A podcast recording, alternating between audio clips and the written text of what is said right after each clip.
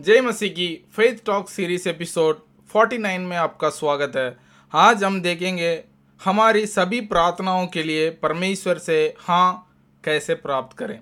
How to get yes from God to all our prayers Yohanna, पहला योहन्ना अध्याय पाँच, तेरह से लेकर पंद्रह तक आज हम अध्ययन करेंगे। आइए हम शुरू करते हैं।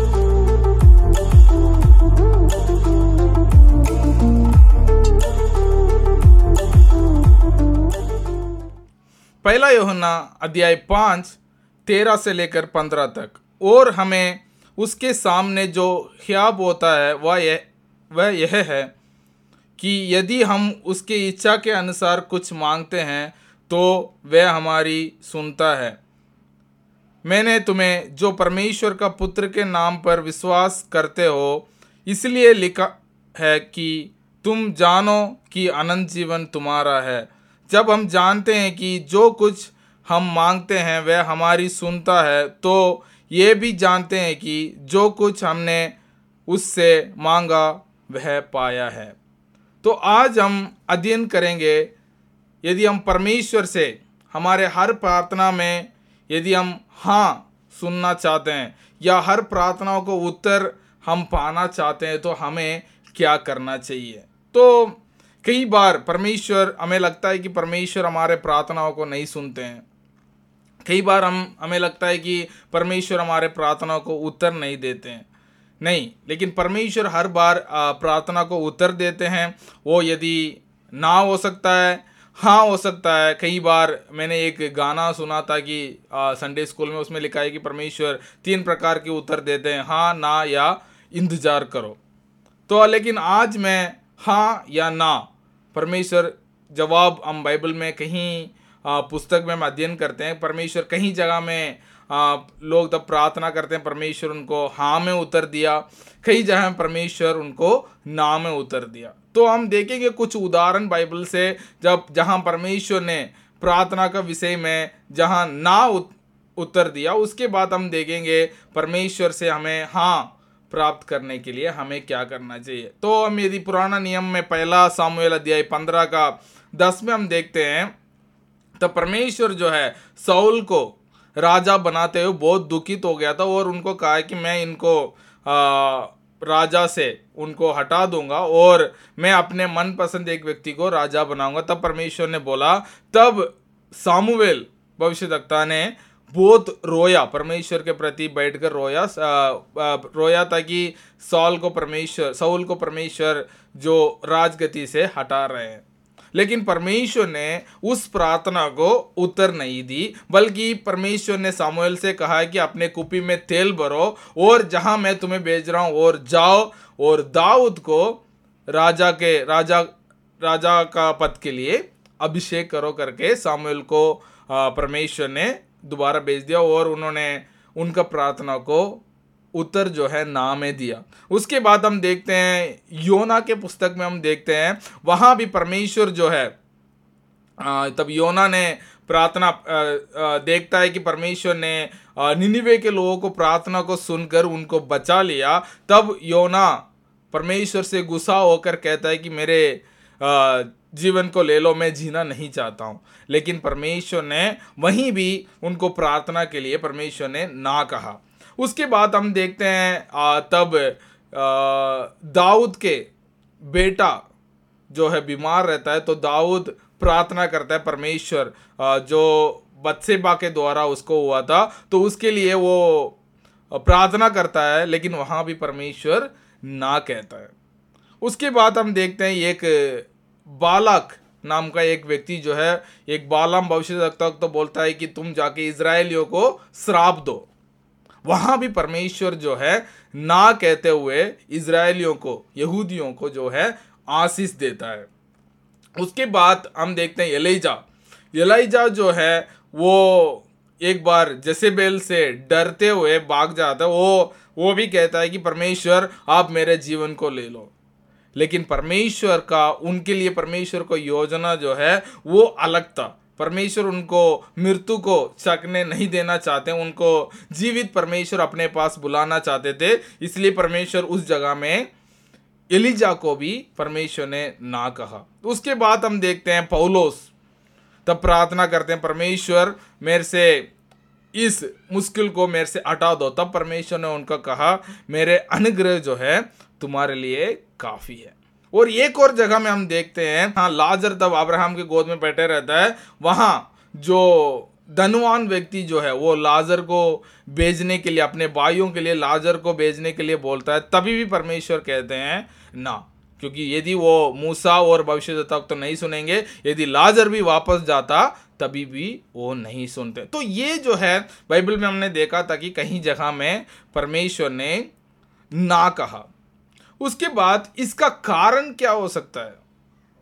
परमेश्वर ना, हमारे प्रार्थनाओं को ना कहने के लिए कारण क्या हो सकता है? उस वज़न संहिता अध्याय छसठ का अठारह में ऐसा लिखा है कि यदि मैं, मेरे हृदय में अपराधों को रखता तो परमेश्वर जो है मेरे प्रार्थना को नहीं सुनता। इसका मतलब है, मैं जानते हुए पाप करता हूँ और मैं परमेश्वर से प्रार्थना करता हूँ कि मैंने पाप किया जैसा, नहीं किया जैसा मैं परमेश्वर का सामने जाके मैं प्रार्थना करता, परमेश्वर मेरे प्रार्थना को नहीं सुनता। ऐसा कहकर जो भजन संहिता लेखक जो है, इसमें लिखा हुआ है।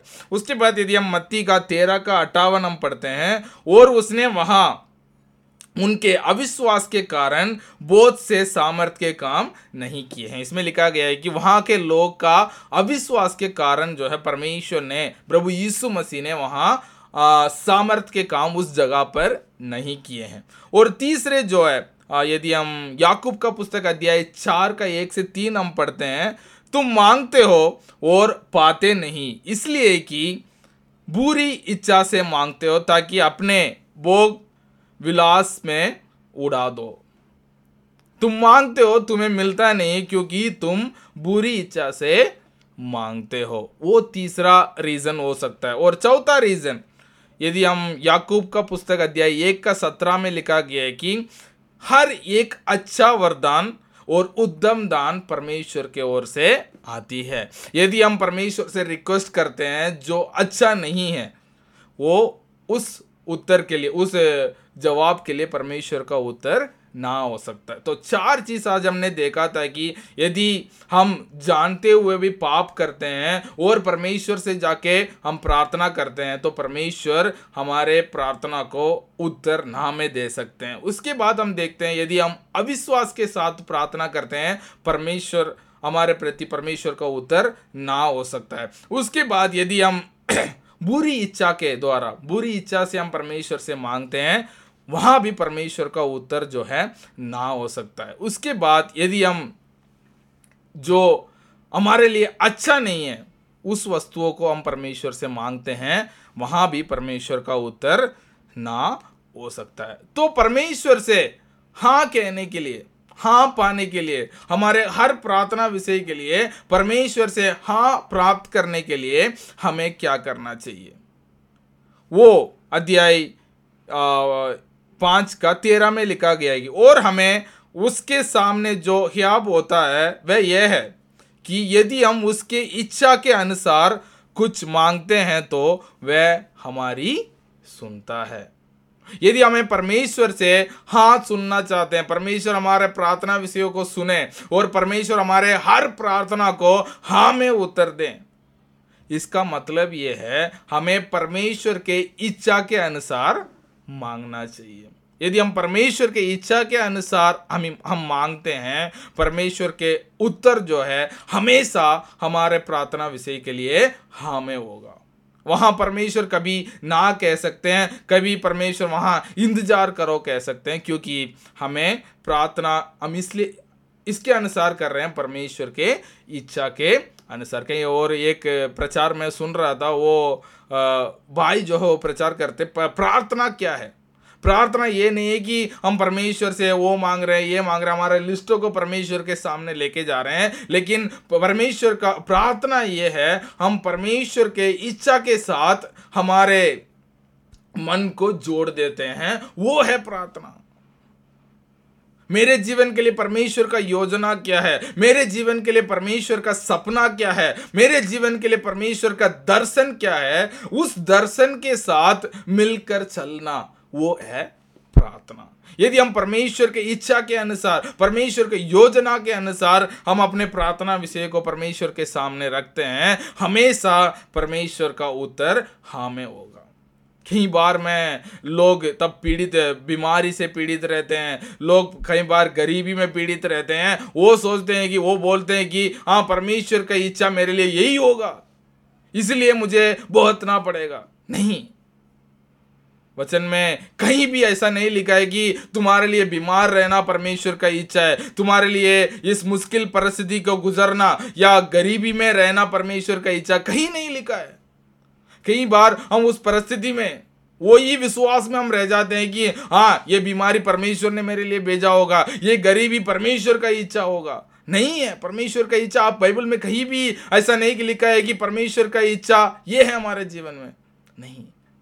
हमें परमेश्वर का इच्छा को जानना है। परमेश्वर का इच्छा क्या है मेरे जीवन के लिए? परमेश्वर के दर्शन क्या है मेरे जीवन के लिए? परमेश्वर मेरे जीवन के लिए क्या सपना देख रखे हैं? उसको यदि हम जान गए हैं, हमारे प्रार्थना का, हर प्रार्थना विषय का उत्तर हाँ में हमें मिल सकता है। तो जब तक हमें क्या करना चाहिए, हमें परमेश्वर के योजना के साथ हमारे मन को मिलाना चाहिए। जब परमेश्वर का मन और हमारा मन एक सा हो जाता है और हमारे हर प्रार्थना का विषय का उत्तर हमें हमें मिल सकता है। मैं विश्वास करता हूँ, आज के एपिसोड से आप आशीषित हुए हैं। गॉड ब्लेस यू सबको जय मसीह।